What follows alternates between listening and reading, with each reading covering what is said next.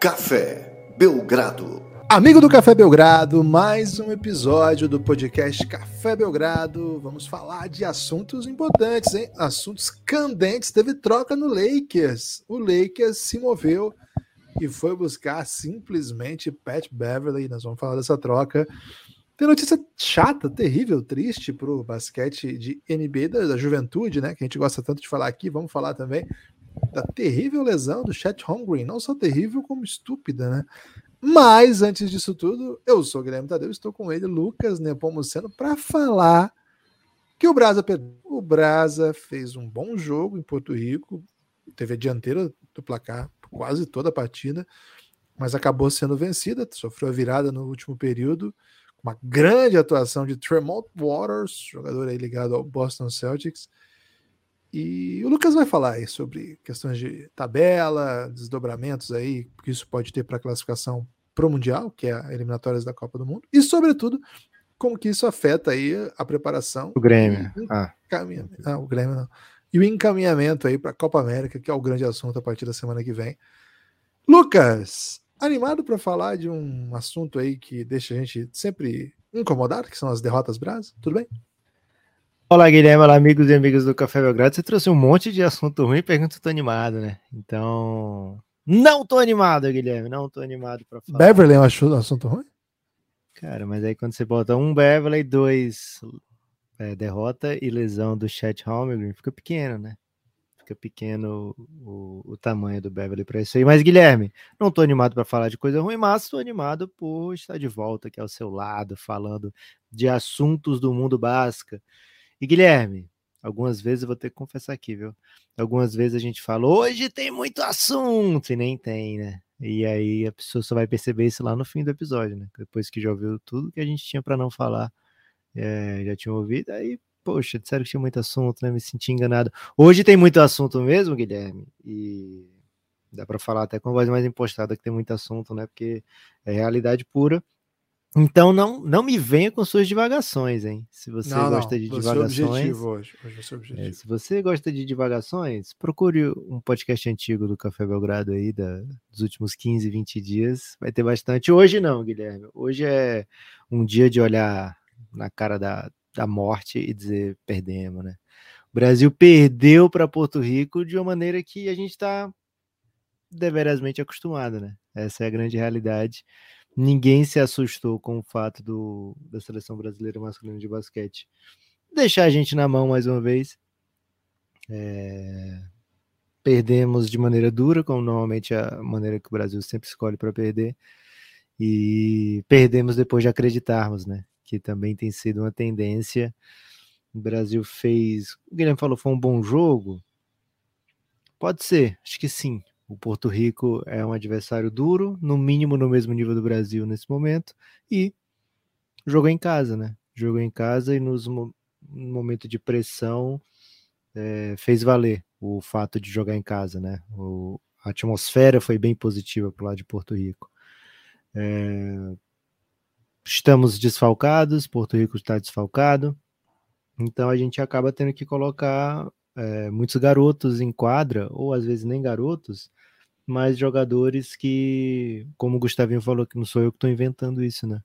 O Gustavinho veio aqui no podcast do Café Belgrado, nos elogiou, Guilherme, então reitero aí, né, o convite para que todos escutem o podcast com o Gustavinho, se você gosta de elogio, sobretudo, é, ou se você gosta de ouvir o Café Belgrado sendo elogiado, né, então peço que você. É porque escute. se a pessoa gosta de um elogio, ela vai ouvir esperando, né? então, o Gustavinho teve aqui e falou: olha, jogadores importantes do nosso elenco não têm experiência internacional, né? E aí é, isso se faz presente, isso se faz notório, né? Em jogos como esse. Então, essas experiências são importantes. Um jogo contra Porto Rico vai lá, né? Da maneira que foi, vai calejar muita gente. E talvez os, os veteranos né, do, do Brasil já não esteja naquela, naquele nível, naquele auge que consigam nos trazer vitórias né, contra tudo e contra todos, digamos assim, né? Então, jogadores super importantes, né? Cara, o Marcelinho Huertas é o grande jogador da minha geração, né? Assim, o cara que eu mais vi jogar bem pela seleção, Marcelinho Huertas. É, e em alguns momentos do jogo de ontem, o Gustavinho teve que tomar decisões duras, né? Deixa o Marcelinho ou não deixa, por conta do, do que ele estava enfrentando do outro lado da quadra, né? Tremont Waters, meu Deus do céu, o cara é chato pra caramba. É... Não agora, né? Que acabou o jogo contra o Brasa. Mas durante o jogo do Brasa, senti um ódio quase mortal por ele, viu, Guilherme, às vezes. Então, um jogo bem duro, uma derrota dura, uma derrota, enfim, uma lição dura para os jogadores do Brasil, para o Gustavinho também. Acho que ele tentou bastante ali no último quarto, fez várias mudanças, né? Não sei se isso é, acabou também confundindo um pouco o time. A gente vai falar sobre isso já já, sobre o último quarto do Brasil. O fato é que perdemos, Guilherme. Perdemos mais uma partida, a segunda nessas eliminatórias. Para para classificação de mundial, não é nada do outro mundo, né? O, esse era um dos jogos mais duros que o Brasil tinha pela frente e perdemos, é, desfalcados, normal. É, pela frente temos o México agora, urgente a vitória, para voltarmos a respirar com muita tranquilidade, porque senão a gente fica com campanha muito próxima de 50%, que não é garantia de classificação para o Mundial. E agora é México e depois outros jogos em outras janelas que não dá nem para projetar nada aqui para frente. Mas a conta básica é a seguinte, Guilherme: vencendo os três jogos em casa, os três são vencíveis. É, o Brasil não tem muito que se preocupar com classificação, né? O que a gente se preocupa é com rotação, com jogadores que dá para o Gustavinho confiar, com jogadores que vão chegar é, no seu melhor momento, né? No, no momento adequado de, de nível técnico, tático e físico na Copa do Mundo daqui a um ano. Então, muitas, muitas coisas para se preocupar, viu, Guilherme? Nada, agora é preciso que seja dito isso aqui. Nada do que não era possível de ser esperado, né? Uma derrota para Porto Rico fora de casa nessa janela não era algo fora de cogitação. Eu diria até que longe disso, viu? É. O... Falamos disso aqui, né? Falamos das expectativas, e, inclusive anunciamos muito esse jogo como o jogo mais duro do Gustavinho até agora na seleção. Então é um resultado que deve ser tratado com a normalidade, que é perder para Porto Rico fora. Acho que fica uma frustração por ter tido chance, né? Por ter comandado o jogo por boa parte do. Sim, deu certo, né? Assim, deu. As coisas foram boas, caminharam bem. O plano de jogo surtiu efeito. Acho que teve uma, ótimas runs do Brasil durante o jogo. É... Cara, mas assim, é um jogo que você, de fato, no, pelo nível dos times, você não consegue resolver no terceiro período. Você vai ter que chegar no último período e jogar os momentos decisivos. É, e acho que nesse momento ter um jogador NBA fez diferença. É duro falar isso porque parece muleta, né? E parece responsabilizar os caras que não foram não é bem isso que eu tô dizendo, mas assim, acho que fica muito notório o nível de quem é NBA, assim, a gente, a gente é fã o suficiente da NBA para admitir que mesmo um jogador muito pouco relevante da NBA, como é o Tremont Waters, por ter essa carreira, né, por ter sido um cara que, que jogou em alto nível, a ponto de chamar a atenção da principal liga do mundo, cara, o cara chega num jogo como esse e chama responsabilidade, né? Cresce muito. É, claro que o Brasil também tinha o seu próprio jogador NBA, que era o Didi, e acho que vale a pena falar um pouco aqui sobre ele, né? Acho que tá num momento bem diferente da carreira, o Didi. Acho que do lado defensivo ele foi um, um ponto favorável, assim, para o que o time jogou, mas ofensivamente ele precisa matar bola, né? Ele não, não matou bola, não foi um, um jogador valoroso, assim, não, não era um jogador positivo desse lado da quadra, um cara que conseguiu até chutar bolas livres, e a gente esperava que o Didi, a essa altura já do seu desenvolvimento, fosse um, um cara capaz né, de, de, de, matar essas bolas nessas situações. Não foi. Então, assim, eu sei que é muito fácil falar, né? Ter um jogador NBA faz diferença. A gente tinha o nosso e ele foi bem limitado, vamos dizer assim. Acho que o Lucas tocou um ponto que, que não dá para ignorar. O Etas, de um lado da quadra, ele acabou não, não sendo tão decisivo assim, na verdade, foi decisivo no sentido de que a, Porto Rico procurou atacá-lo o tempo todo, em todos os momentos do jogo, mesmo quando o Brasil estava na frente, defender o Waters e defender os drives em geral, né, dos porto-riquenhos contra é, como eles exploravam isso, né? E o Brasil ainda não, não é, um, é, um, é time que está treinando, já se conhece, mas está ajustando ainda esse tipo de coisa. Então ainda não está tão pronto para esconder defensivamente algumas coisas. Acredito que até a Copa América a gente vai ter algumas alternativas melhores, mas sempre vai ser muito difícil defender um amador ágil, agressivo e que tem chute. Sempre vai ser. Não é só no Brasil que vai sofrer com isso, todo time vai sofrer com isso. É, do outro lado da quadra, acho que o Etas ele é um maestro, ele dinamiza o jogo e ele facilita situações em muitas vezes, né?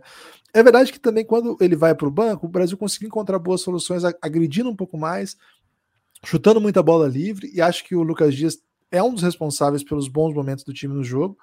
Um ponto positivo desse, desse, desse duelo, né? O Lucas Dias veio, mas ao mesmo tempo, um ponto negativo: Lucas Mariano, Mineiro, Jorginho. Cara, atu... Jorginho jogou pouco, né?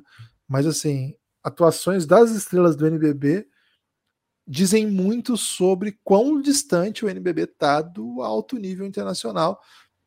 Não digo nem o jogo em si, porque o basquete é, é assim que funciona, mas quando você coloca essas estrelas para jogar pela seleção, o fato delas não terem a rodagem que você mencionou, Lucas, pesa muito, pesa muito. É, é complicado. O Brasil perdeu um jogo ganhável, é o segundo seguido que perde nessas situações mas também dava para perder. Tanto o jogo da, da Colômbia, tanto dava para perder como deu, como ontem era absolutamente possível perder é, e as coisas não caminharem bem. Acho que, acho que a gente sai desse jogo com algumas ideias que, que eu achei que foram bem interessantes. Assim, o Brasil jogou sem alas, assim, jogou só com o Didi, né? Você não tinha o Benite, você tem o Léo Mena, que eu acho que fez um bom jogo, que tem que fazer a posição 3, e de maneira geral, a gente fica em quadra dependendo muito do que os armadores são capazes de criar desde o drible, né? É, ou o, o, Etas, e aí ele é um mago, ele se vira. É, ou o Rafa Luz, que aí já não é tão inventivo, mas é muito forte fisicamente, então ele, ele dá o jeito dele de, de sobreviver em quadra. Ou o Iago, às vezes dois desses, mas aí do outro lado da quadra pesa muito, né? É uma pena que o Didi não tenha desenvolvido o drible. Não tem, né? Não tem. Assim, infelizmente, ele não conseguia criar nenhuma separação contra esse nível que se apresentou para ele. É, o Léo Mendes é um pouco mais, mas é mais atacando já com alguma vantagem criada. Né? Não é um cara que vai fazer um isolation e atacar com tanta qualidade. Então você fica muito também dependente disso ou de conseguir defender bem e acelerar, chegar chutando. Acho que a gente teve boas runs assim. Acho que o Brasil teve bons momentos no jogo. Mas, de novo, Lucas, é... acho que é parte do processo. Muita gente muito frustrada ontem já, né? Nossa, nossa... Até posso mandar um shade aqui, Lucas? Não, hoje não é dia de shade, não, Guilherme. Deixa eu mandar um shadezinho. Tudo bem.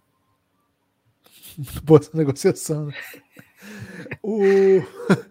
Durante a vitória, o Brasil jogando bem, Lucas, não chegou uma mensagem no Twitter. Todo mundo, uns tímidos likezinhos. Perdeu o jogo, cara. Começou a virada de. Cara, um caminhão de hate, né? O que, que acontece? Que espírito é esse da galera Cruzeiro Esportes, Lucas? É impressionante, né? Disposição para sentir a dor da derrota, né? Cara, calma. É processo. Acho que nem vira o jogo inteiro. Acho que vira o jogo tava no pau, botaram lá para ver o que, que tava rolando, né? Enfim, acho que o... é uma derrota que faz parte. É absolutamente normal perder para Porto Rico. Não é esse, assim, nós não somos. Acho que perder para a Colômbia foi muito grave, mas acho que perder para o Rico faz parte, cara. Eu, você sabe, eu sou muito pé no chão com a seleção. Acho que a gente tem que encontrar o nosso melhor nível. Acho que esse jogo para o México é uma obrigação vencer, é... mas não é assim, obrigação vencer e dar um sacode. Cara, é jogo, é jogo duro. O Brasil vai ter que jogar, vai ter que defender bem, vai ter que eh, aproveitar as possibilidades que o jogo oferecer e dá para perder também. Quero dizer que dá para perder para o México. A gente não sabe se vem Toscano Anderson, Stoll, jogadores que, que tiveram rodagem na Europa. Cara, olha o nosso time. O que eu digo assim, com todo respeito aos atletas que estão na seleção, olha o nosso elenco. Ontem nós começamos o jogo com o Etas, mas o Etas de 39 anos, o Didi, que ah, a pessoa fala, o Didi é NBA, Didi é NBA, nossa, que orgulho ter um jogador da NBA. O Didi na Summer League teve média de um ponto, um rebote. Duplo único, como o Lucas trouxe esse conceito aí. Léo é um cara que até esses dias estava no NBB, teve que fazer a transição para a Europa e agora está se tornando um jogador internacional que consegue sobreviver em jogos assim. O resto, Lucas Dias, Lucas Mariano, Rafa Mineiro, são jogadores NBB, quase com 30 anos, nunca tiveram rodagem o suficiente. Então, qual é? Por que, que o Brasil é obrigado a chegar num cenário como o de ontem, um ginásio lindo, aliás, bonito mesmo, né? Um adversário entusiasmado por ter ali a estreia do Tremont Walter jogando muita bola. É uma seleção toda ligada a essa ideia de você ter armadores agressivos, né? Com Baré, com Arroio. Teria o Alvarado. Imagina Alvarado e Waters juntos. Guilherme, toda hora que mostrava o Arroio de terno ao lado da quadra, eu tinha medo dele entrar, velho. Cara, como ele jogava, né? Quem, quem não viu Carlitos Arroio? Então, cara, eu acho que a gente tem que ter muita humildade para comentar a seleção brasileira. Acho que nós não temos tanta noção, mas assim, olha o nosso time, pera lá. Geralmente a gente olha o nosso time e como são jogadores que são familiares a nós, a gente olha o do outro e não tem ninguém da NBA, nesse caso tem um cara da NBA que ninguém conhece, a gente fala assim, pô, tem que ganhar isso aí, é o Brasa. É, é o Brasa, mas a vida é dura, a vida é dura no mundo FIBA. O Brasil quando ganha é jogo duro, às vezes dá um sacodinho, mas aí são equipes um pouco mais ba de baixo nível e tenta jogar bem contra adversários mais difíceis. Jogou bem contra um adversário difícil ontem. Teve chance de ganhar. Acho que com uma outra decisão melhor, com uma outra tomada, assim, momentos decisivos do Brasil teve algumas bolas que não sei se foram a melhor opção, né, do, do, do jogador mesmo. Teve uma jogada que o Lucas Dias sai, mas ela não sai com tanto espaço. Ele não precisava chutar imediatamente aquela bola, estava marcada, estava com a mão em cima dele. Outra jogada que a, o Porto Rico lê bem um bloqueio, sai com o Rafa Luz. Rafa Luz chega e, e cria o próprio chute. Cara, sai um horror, assim, né? Um arremesso muito, muito precário. Não decide, são jogadores que não são. O Lucas Dias, sim, mas o Rafa Luz não é um cara para ser o spot-up, né? Que cria o arremesso e vai, vai dentro. E aí o Tremont Waters mata uma bola com uma defesa em cima, dificílima, algumas assim, mas essa particularmente que decide o jogo uma decisão melhor aqui, outra ali, o jogo poderia ser nosso, infelizmente não foi, mas eu, eu prefiro sair equilibrado assim dessa, desse duelo, viu, Lucas? Vou, vou dizer que basquete é basquete é mais complexo do que simplesmente você sair ganhando de todo mundo. A gente não é o Golden State Warriors. É isso, Guilherme. O Brasil ficou, acho que na 13 terceira posição no último mundial, né? não conseguiu vaga olímpica, então não, não tem por que a gente é dizer assim, nossa, como o Brasil perde para Porto Rico fora de casa, né? O Brasil, Brasil e Porto Rico caíram na mesma fase, né, no último mundial. É... Tô contigo nessa, viu, Guilherme? Acho que a gente tem que olhar com um pouquinho mais de pé no chão o trabalho da seleção. É... E acho que muita gente aparece para comentar a derrota, Guilherme. E aí eu vou passar esse pano aí para a galera que você mandou o shade, porque olhando isoladamente para o trabalho recente, né, de Gustavinho e tal, pode ser um pouco assim, poxa, pesado, né, falar isso aí, mas é, é um, um processo que a gente, enquanto admirador de basquete, está muito acostumado, né, essas derrotas doloridas do Brasil, essas derrotas em, em que o time te dá aquela ilusão de que vai vencer e vem uma derrota, a gente tem muitas, né, é, recentes, mais antigas, enfim, é, há muito tempo que o Brasil luta para ir para Olimpíadas, né? Conseguiu uma sequência de duas Olimpíadas, mas né, desde 96 a gente foi para duas Olimpíadas. Então a gente tem muita derrota dolorida, né? É, então quando perde dessa maneira como foi, né? Mais uma vez é muito fácil cair no no puxa, perdemos de novo, vamos perder para sempre, que coisa triste. Mas como o Guilherme falou, né? Teve o Tremont Waters fazendo 29 pontos para a equipe de Porto Rico né, fazendo chover mesmo, assim, super importante, jogou quase os minutos inteiros. E do lado do Brasil, acho que tentando ainda buscar é, qual a rotação ideal para esse elenco que se apresentou, né? Para esse elenco que se apresentou, que foi escolhido entre os 16 que se apresentaram. Então, o Brasil. E ainda perdeu bem lesionado, né? Então não foi nem 100% escolhido, né? Isso, jogou sem o seu chutador. É, teve em Léo Mendel e Lucas Dias, acho que uma notícia bem positiva nesse jogo, né? Jogar os dois juntos, e aí com mais um Big, que pode ser pelo estilo dos dois, tanto pode ser um Big Ring Runner, como pode ser é, um Big que abre para chutar também. Nenhum dos Bigs assim foi super é, teve uma noite super incrível. Aliás, bem legal a notícia que o Felício vai jogar a CB, né? Acho que o Brasil precisa de jogadores nas grandes ligas, então o Felício vai para o Granada, Notícia que é, circulou ontem, foi confirmada hoje pela, é, pela própria assessoria do Felício. Então, bem legal que o Felício vai jogar no Granada, mas na seleção pegou 12 minutinhos ali, não foi tão dominante contra a equipe de Porto Rico, nenhum dos bigs foi, e acho que faltou um pouco de Brasil na área pintada, né? E aí talvez o Iago seja o jogador que a gente tem para fazer esse tipo de drive, né, para fazer o drive and kick com mais frequência. O Iago ficou menos de 10 minutos em quadra, vamos ver como é que vai ser a minutagem para esse próximo jogo. É, também o Huertas não ficou nem metade do jogo em quadra, né? Então, assim, o, o Gustavinho estava tentando parar é, o Tremont Waters, que marcou 29 pontos e foi um terror para a defesa brasileira. Então, o Iago e o Marcelinho Huertas né, acabaram tendo que sacrificar alguns minutos ali em prol de Rafa Luz, em prol de Didi, que é um belo defensor, né? Mesmo não jogando Bom ofensivamente. Defensor. Bom defensor. É, isso. De, defensiva, é, ofensivamente não está entregando nada já há um tempo, mesmo assim consegue é, ganhar esses minutos na quadra pelo que ele tem feito do lado da, é, defensivo. E é importante que ele. Mais continue... seis no plus-minus, viu, Lucas? Jogou 27 minutos, mais seis. Esse é um plus-minus é que faz sentido. Assim. Isso, aí você olha um de oito para o Didi, não acertou é, praticamente nada dentro de quadra. Por que, que ele está em quadra? Por isso porque a presença dele foi positiva dentro de quadra, é, mas nem, não o tempo todo, né? No último quarto, o Brasil de fato ficou é, muito aquém ofensivamente. Porto Rico tirou as bolas de três pontos do Lucas Dias, do Léo Mendel, que era quem estava matando bola, né? O Brasil ao todo chutou 11 de 32. É um bom aproveitamento para um, um jogo FIBA desse nível. Porto Rico, por exemplo, chutou 6 de 24, se não me engano. Daí foi o, que, foi o que deixou o Brasil no, no jogo, né? Por um tempo. Foi o aproveitamento da bola de três pontos, é, que foi interessante. O último quarto a bola parou de cair. É... Enfim, Guilherme, derrota dura, bola para frente. O Brasil joga em Jaraguá, já estão todos os ingressos vendidos para a partida contra o México. O Rômulo México... vai para lá, hein? Informação. Ih, rapaz, agora que a loucura pelos ingressos vai, vai bombar, né? Quem for cambista de Jaraguá vai vai usar essa informação do Romulo, Guilherme? Dá o um nome de livro, hein? multidão. O cambista de Jaraguá. O cambista de Jaraguá, que isso, velho. Demais, Cara, quem não, fiz, quem não fizer pelo menos uma sériezinha de Netflix isso aí tá vacilando, né? Não dá, não dá. É, então é isso, Guilherme. Bola para frente. Brasil contra México. O México perdeu para Colômbia. O resultado que foi inusitadamente legal para o Brasil.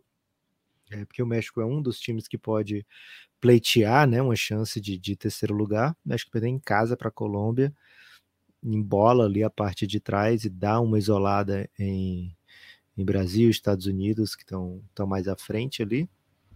É, e vamos ver, Guilherme, vamos ver o que acontece na sequência do campeonato é, e logo depois desse jogo contra México, o Brasil se apresenta no Recife para a AmeriCup.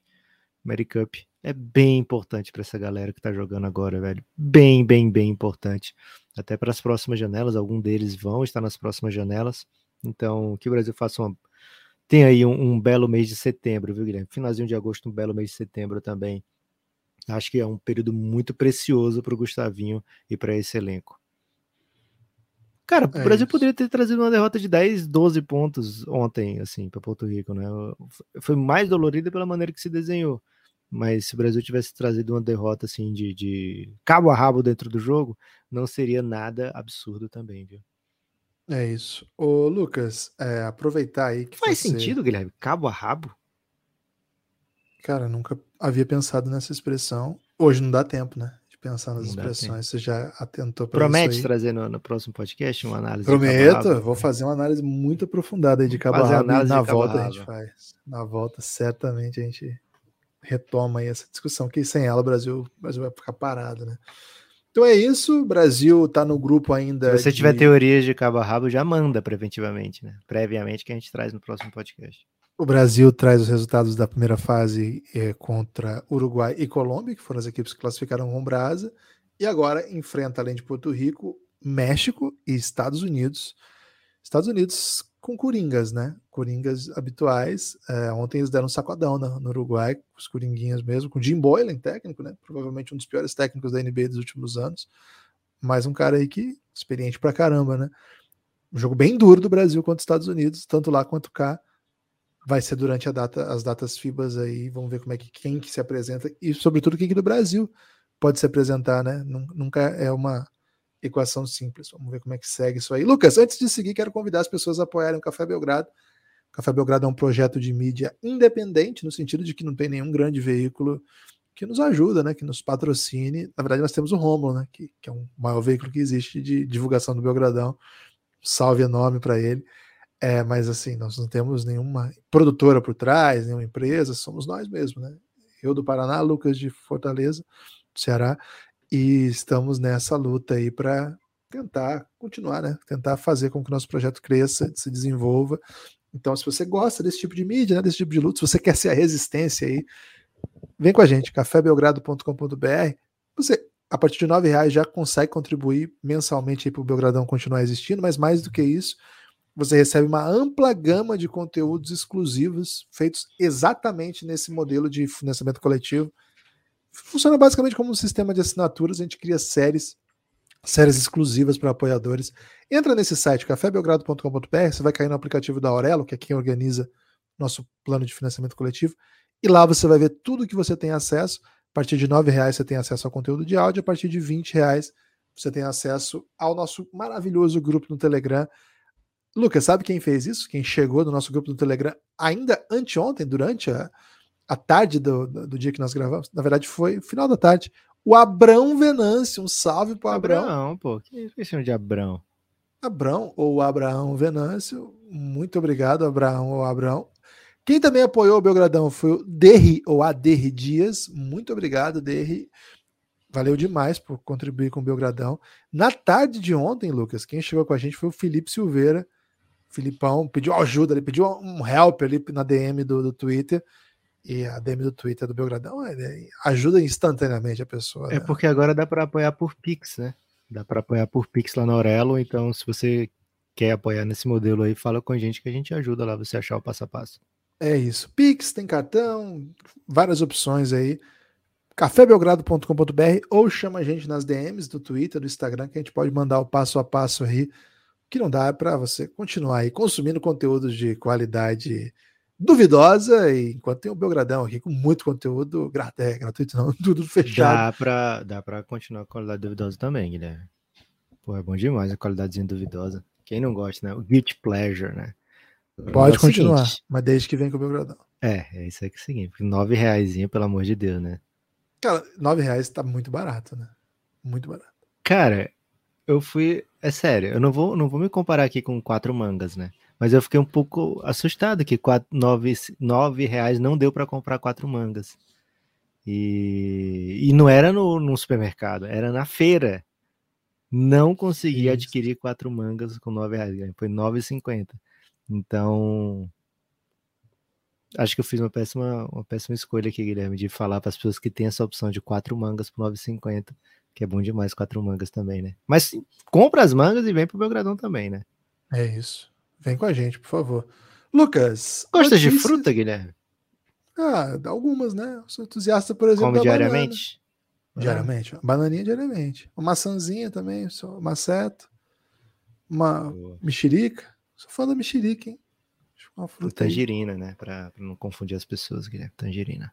Pô, tem vários nomes, na verdade, né? Tem, e, e, tem vários tipos também, né? Porque tem, aqui tem uma poncan. Você curte uma poncan? Cara, não sei qual é essa não, hein? Você pode Ué, levar é lá tipo para Americano? Cara, talvez eu leve. É tipo uma mexerica, Boa. mas é chama Poncan. Você não conhece mesmo Poncan, não? Não, nunca ouvi falar, Gibas. Mancada, hein? É, mas você também certamente não. Chinese não Honey Orange é o nome. Boa. Provavelmente você também nunca experimentou uma pitomba.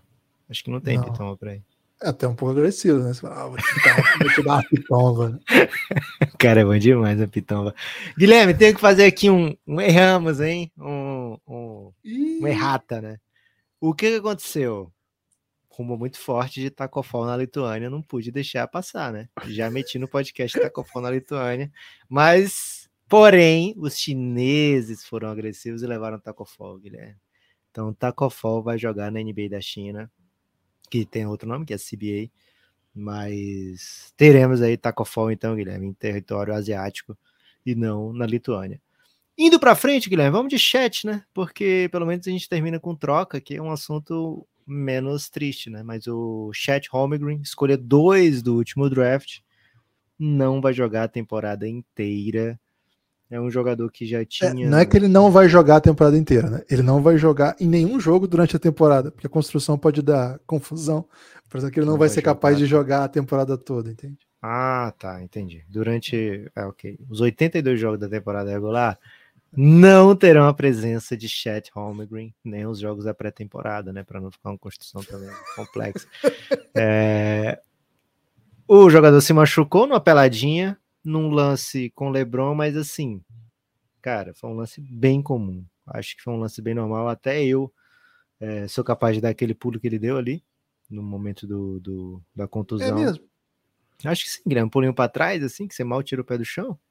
Ainda mais ajudado, né, pelo, pelo impacto do, do jogador adversário. Acho que eu sou capaz sim. E sou capaz de me contundir igualmente também, viu? É, mas assim, é um lance de pouquíssimo contato que reforça aí quem achava que o Chet Holmgren não tinha físico adequado para jogar NBA. Porém, Guilherme, não é a primeira vez, não é a segunda, não é a terceira, não é a décima que um grande atleta da NBA é, um grande prospect, deixa de atuar na sua primeira temporada por contusão. E, para nossa sorte, boa parte deles volta depois e volta bem, né? Ben Simmons, Blake Griffin, Joel Embiid e mais um montão de jogadores que não jogaram a sua primeira temporada acabam conseguindo ter uma sequência bem saudável para frente. A gente espera que isso aconteça com o Chet Holmgren, mas por enquanto o Thunder e sua torcida vão ter que se contentar com um pouco Chevsky mesmo, viu, Guilherme, por enquanto. É isso, notícia bem, bem decepcionante, né? Frustrante. Deprê, mas, a palavra é deprê. É, deprê. Mas acho que ela não, não alterna aí o preço do, do movimento da manga, do, da manga nem da pitomba. É, e o movimento né, do, do OKC que é perder muito, né? talvez até contribua para esse processo. Aliás, aconteceu com o Philadelphia também, né? Não teve Ben Simmons e não teve Embiid, não foi? Os dois não jogaram na primeira temporada? Nerlens Noel também, né? Que na época seria uma parte importante do processo. É, então, faz, faz parte do, do movimento aí. Mas é muito frustrante, né? Sobretudo porque é um cara bem legal de ver jogar e a gente já viu um pouquinho na Summer League e foi bem legal de acompanhar, né? Bem, frustrante. Não tem, não, tem, não tem jeito de receber essa notícia que não ficar chateado. É... Enfim, segue o jogo. Não tem muito o que falar disso. Não. É, o, o que se ainda tem um montão de jogadores interessantes lá pra gente ver, né? Então, assim, não é como se não valesse mais a pena ver nenhum jogo do OKC. É, mas ele tá tirando, né, esses caras durante a temporada e aí fica valendo bem pouco a pena. mas a grande, o grande questionamento é como, como vai tratar o Shai Alexander, né? O que esse cara tá jogando, meu Deus do céu, a Argentina sentiu na pele aí grande vitória canadense para cima da Argentina, jogando em casa, né, em Vitória, no Canadá. Chagues Alexander, destaque absoluto da partida, carregou o time para vitória e tem capacidade de carregar o OKC para algumas vitórias na temporada. O time ainda tem o Josh Kirey, tem o novato Jalen Williams, né? Tem o Jalen Williams também, mas que não é tão bom. Mas o Jalen Williams é bem legal. É, alguns jogadores jovens ali, né? O, o Osman Dieng vai ter mais oportunidades, vai ter minutos, né? Né? Enfim, o próprio Pokushevski aí vai, vai ter sua, sua, seus minutos de fama aí, suas, suas belas jogadas. Você pagou falou do pelo... Falei. O time que pagou pelo Ludort, né? Assim, manteve o Ludort pagando bem, né? Então, assim, é um time que começa a tomar uma forma de time e, lógico, né? O, o que se gostaria muito que o Chat Holmgren fizesse parte dessa temporada esse processo aí que vai sendo de, de reconstrução, bem lenta, é verdade, mas ainda assim uma reconstrução. E o time acaba se tornando uns favoritos para o Ambarayama, né, Guilherme? Já era bem cotado, mas agora sim, já com até com incentivo extra para já começar focado na temporada, né? Então, essa notícia triste aí foi foi, proced, foi precedida foi precedida, né? Que foi primeiro do, do Beverly. Essa notícia triste foi precedida por um momento de excitação, Guilherme, no mundo da NBA, porque Los Angeles Lakers finalmente, né? Acabou trocando o Taylor Horton Tucker, que teria sido pivô aí de grandes discussões de trocas de todo nível de jogador. É, acabou trocando junto com Stanley Johnson para o Utah Jazz pelo Pat Beverly, um dos grandes desafetos aí, por exemplo, de gente como o Russell Westbrook, viu, Guilherme? Então, Pat Beverly no Lakers é um jogador, independente de você gostar ou não do estilo dele, é um jogador que se entrega completamente em quadra. É um jogador que eu acho que fez muita falta esse tipo de jogador no Lakers do ano passado, que parecia muitas vezes passivo e aceitar é, derrotas, aceitar runs dos adversários sem, sem grandes contestações, o Pat Beverly é de fato um jogador daqueles que dá uma incendiada no jogo, né, Guilherme? De uma maneira ou de outra, faz acontecer jogadas, provoca os adversários, tenta tirar do sério é, os seus oponentes, às vezes tira do sério os próprios torcedores também. Mas o Pat Beverly vai ser jogador do Lakers. Ele que, não sei se você já viu esse clipe, Guilherme. Um mês atrás, mais ou menos, ele estava num programa da ESPN americano com o Stephen A. Smith falando que, poxa, se eu tivesse no Lakers ano passado, o mesmíssimo elenco, era final de conferência. Meteu Ele... essa é. E o Stephen Smith falou: Mas por quê? Não, porque eu ia manter a galera ligada no jogo, eu ia dizer para o LeBron fazer isso e aquilo, é, porque eu não tenho papas na língua, é um cara muito, sou muito ativo. Um cara muito confiante em si mesmo, Guilherme. Amassas um, um Lakerzinho com o Pat Beverly? Vamos por partes, né? Acho que o Pat Beverley, como comentarista, foi bem legal, só que só circularam as doideiras que ele falou, sabe? Acho que ele falou okay. muita coisa bem legal. Gostei bastante, assim. Só que, cara, ele tava com uma agenda muito clara de falar que o Chris Paul era o pior jogador do mundo, né? Então ele ia nos lugares, falava, falava várias coisas bem legais, e chegava no Chris Paul, falava várias doideiras que repercutiram muito, né? Mas acho que ele fez vários comentários bem legais, é, deram bem claro, assim, a, a compreensão muito boa que ele tem do jogo, do basquete como um todo. Acho que é um cara que. É, eu não tinha muito apreço, não. Até não, não gosto do jeito que ele se posta em quadra muitas vezes. Mas é um cara que eu acho que depois de conhecer né, o jeito que ele pensa o jogo, as, as, as noções que ele tem, fiquei um pouco mais admirador, assim.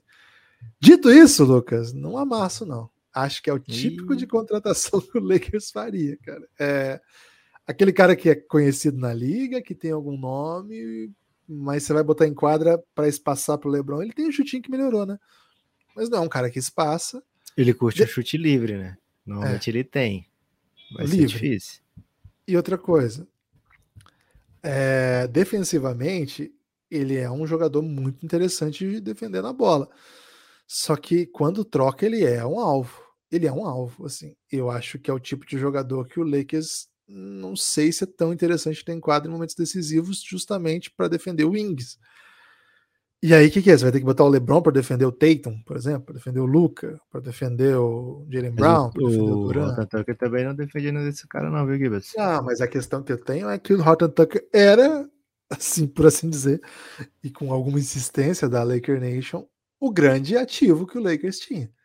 Agora, Agora é Austin Reeves. É, agora Austin Reeves e é o Westbrook que ninguém quer pagar nada. Pelo contrário, você tem que pagar para as pessoas levarem. Então, não, eu não gosto daí do, do, do, do, fit, né? Não acho que é um cara que você bota em quadra e, e seja um glue guy para um time que já tem um cara que fica com a bola. É, ainda precisa de um wing defensor, ainda precisa de um big defensor, ainda precisa de muitos chutadores. Não, não acho que o Pat Beverly faz mal ao Lakers, não é isso mas acho que não, não muda as desconfianças que a gente tem da temporada. É um trabalho novo, a gente vai ter que ver o que que como que o time vai pensar, né? O basquete como um todo. É... Acho que o elenco do Lakers não acabou ainda. Acho que a montagem não está pronta, então não vou sair aqui falando que acho que tem. Acho o time meio esquisito para botar em quadra ainda. Então, acho que se for isso, né? Se for essa a cartada do Lakers, bem decepcionante. Mas acho que tem mais coisas por aí. E aí, num outro elenco, acho que o Pat Beverley, com outros chutadores, né? Com outros jogadores atléticos para jogarem na ala, acho que o Pat Beverley é um cara legal de você ter no time, sim. E eventualmente aí sim pode até fechar jogos, né? O jogo defendendo o principal ball handler, se ele for baixo, né? Se ele for um dos armadores, por exemplo. Acho que ele faz um bom papel ali, do jeito que dá para fazer, né? Defendendo o Kyrie, defendendo Damian Lillard, defendendo armadores que são mais ou menos a sua estatura, talvez um pouquinho só mais alto. Acho que ele se vira bem, né? Já foi ao defense, ao first team all defense, como ele até se orgulha muito de dizer. Mas por enquanto, Lucas, vou, vou ficar um pouco stand-by aí com, com, com o Lakers. A princípio não gostei, Lucas. A princípio não gostei. Ih, rapaz, crítica, hein? É, o Lakers ainda tem, né, o, o Russ Westbrook como cartada, digamos assim, A notícia que circula é que o Lakers está disposto a dar duas escolhas desprotegidas junto com o Russell Westbrook, e aí acho que é, é bem atraente duas escolhas desprotegidas do Lakers, de um Lakers sem LeBron James, de um Lakers com Anthony Davis já bem mais velho, que seria lá para 2027, 2029, se não me engano, as escolhas que o Lakers pode mandar. Cara, esse Lakersinho com a cara que tem o elenco hoje, com a ausência de picks que tem no futuro próximo, não é má ideia pensar nessas piquezinhas aí, viu, Guilherme? Então acho que vai ter gente que pode se sentir seduzida sim por essas escolhas, mas é, não tem tanta gente assim é, seduzida por 47 milhões em Russell Westbrook, né? Então vamos ver o que o Lakers consegue, se é que tá no plano, né? Porque o LeBron andou elogiando aí, Guilherme, falando assim, cara, mal posso esperar para ver essa temporada de redenção do Westbrook, né? Ele falou isso com outras palavras, mas ele falou, cara, vai, vai ser demais o que o Russell Westbrook vai fazer aí na próxima temporada. Não falou que ia ser pelo Lakers, viu, Guilherme? Mas ele meteu um dedinho na boca, assim, como se ele fosse calar todos os haters, né? É, então, vamos ver o que, que, o Lakers consegue. O salário do Westbrook é de fato bem grande a ponto de caber dois ou três jogadores numa troca. É, e aí a gente pensa em times assim que estão querendo se desfazer de alguns atletas veteranos um tanquezinho aí pelo Ambanayama, quem é que não quer, né? Um tanquezinho pelo Ambanayama, né? Então, se o Jazz está se desfazendo, o próprio Jazz, né, que acabou de trocar o Beverly, está se desfazendo de Bogdan, Bogdan, Bojan Bogdanovic, outros estre outros, sei lá, tem um Jordan Clarksonzinho por lá também, né? Se o Indiana Pacers está afim de trocar um Buddy Hildzinho, que pode ter até aumentado um ano ou dois nessa off-season, né, Guilherme? Porque muitas vezes ele aumenta de idade aí na off-season idades até que as pessoas não sabiam que ele tinha. O Miles Turner, que o Pacers há tempos tenta trocar, entre outras equipes aí que podem também vir a, a, se desfazer de jogadores para mirar numa escolha melhor na próxima, no próximo draft. Então, não digo que seria uma coisa assim surpreendente o Lakers conseguir uma troca de Russell Westbrook, desde que o Lakers ponha duas picks bem apetitosas juntas ali.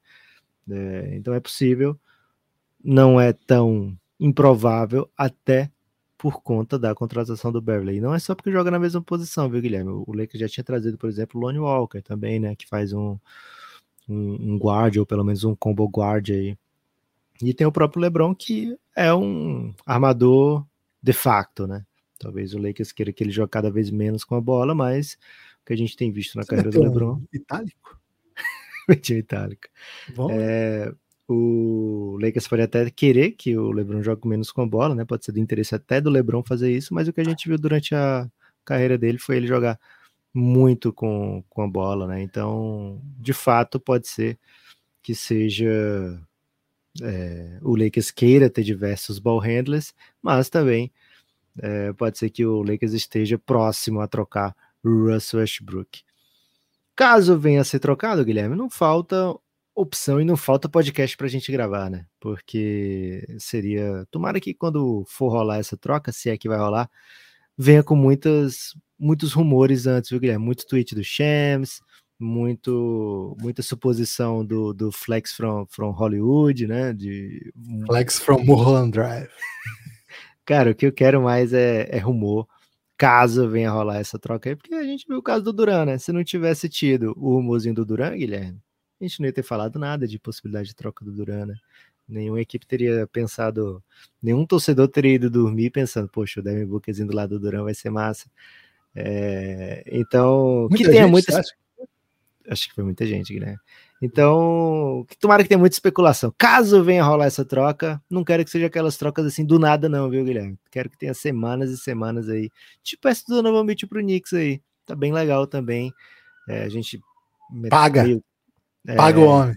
Exato, né? A gente meio que acompanhando passo a passo aí, né? Não, agora o Jazz pediu mais uma escolha. Agora eles querem tirar a proteção. Agora tá decidindo ser o Quentin Grimes. Não, vai ser o Emmanuel Quickly. Cara, isso é bom demais, né? Então que seja uma coisa assim bem demorada para que a gente aproveite bem. Guilherme, eu quero saber se tem destaque final. Eu tenho um destaque final aqui, viu? Cara, o meu destaque final é pedir para as pessoas seguirem a gente nas redes sociais, o Café Belgrado, e apoiar o Belgradão, né? Apoia o Café Belgrado, cafébelgrado.com.br. Qual é o seu destaque final, Lucas? O meu destaque final, Guilherme, na verdade são dois, né? Primeiro, tá bem legal o eliminatória da Europa, né? você tem a chance de ver vários atletas aí de altíssimo nível. Ontem, por exemplo, fomos blindados com prorrogação entre Yannis e Jokic e grandes elencos de lado a lado. Mas o meu destaque real oficial, final, Guilherme, é que o Café Belgrado vai apresentar uma belíssima camisa aí na cobertura da Americup, né? A Belgrade Ju não estará à venda, mas temos belíssimas camisas à venda lá na Wodsey, wodsey.com.br. Lá tem camisa do Michael Scott, do Lenny de 3, que, que são o Café Belgrado Super Heroes. Além disso, uma gama de, de camisetas bem bonitas, né? Como Eu Amo Podcasts, Eu Amo Pick and Roll, tudo isso com bolas de basquete e corações envolvidos. É, camisetas do próprio Café Belgrado, do Jogador Caro. Tem a camiseta do Botou para Refletir, hein? Uma frase aí que, por exemplo, Tremont Waters é, fez uso dela ontem, né? Botando o Brasil para refletir de maneiras assim que, inclusive, tirou muita gente da toca, né, Guilherme? A toca do, do reflexivo. Ontem ficou vaga porque todo mundo foi posto para refletir, as pessoas foram refletir em comunhão, né? Todo mundo refletindo junto no Twitter. Então tem a camiseta do Botou para refletir também, além, lógico, da camiseta tradicional do Café Belgrado. Se você não tem nenhuma camiseta do Café Belgrado, faça esse convite. Olha lá, odyssey.com.br, procura lá a linha do Café Belgrado. Tem outras linhas também, por exemplo, como do NBA das Minas. Você faz um combo de camisetas aí, ganha frete grátis, vai ser bem legal. É isso. Então apoia o Café Belgrado, siga nas redes sociais e dê uma visitadinha lá na Odyssey, que é o melhor lugar que tem para você adquirir uma camiseta. É isso, valeu. Espalhe por aí que você ouve o Café Belgrado em breve, direto de Recife, hein? Muito em breve. Forte abraço.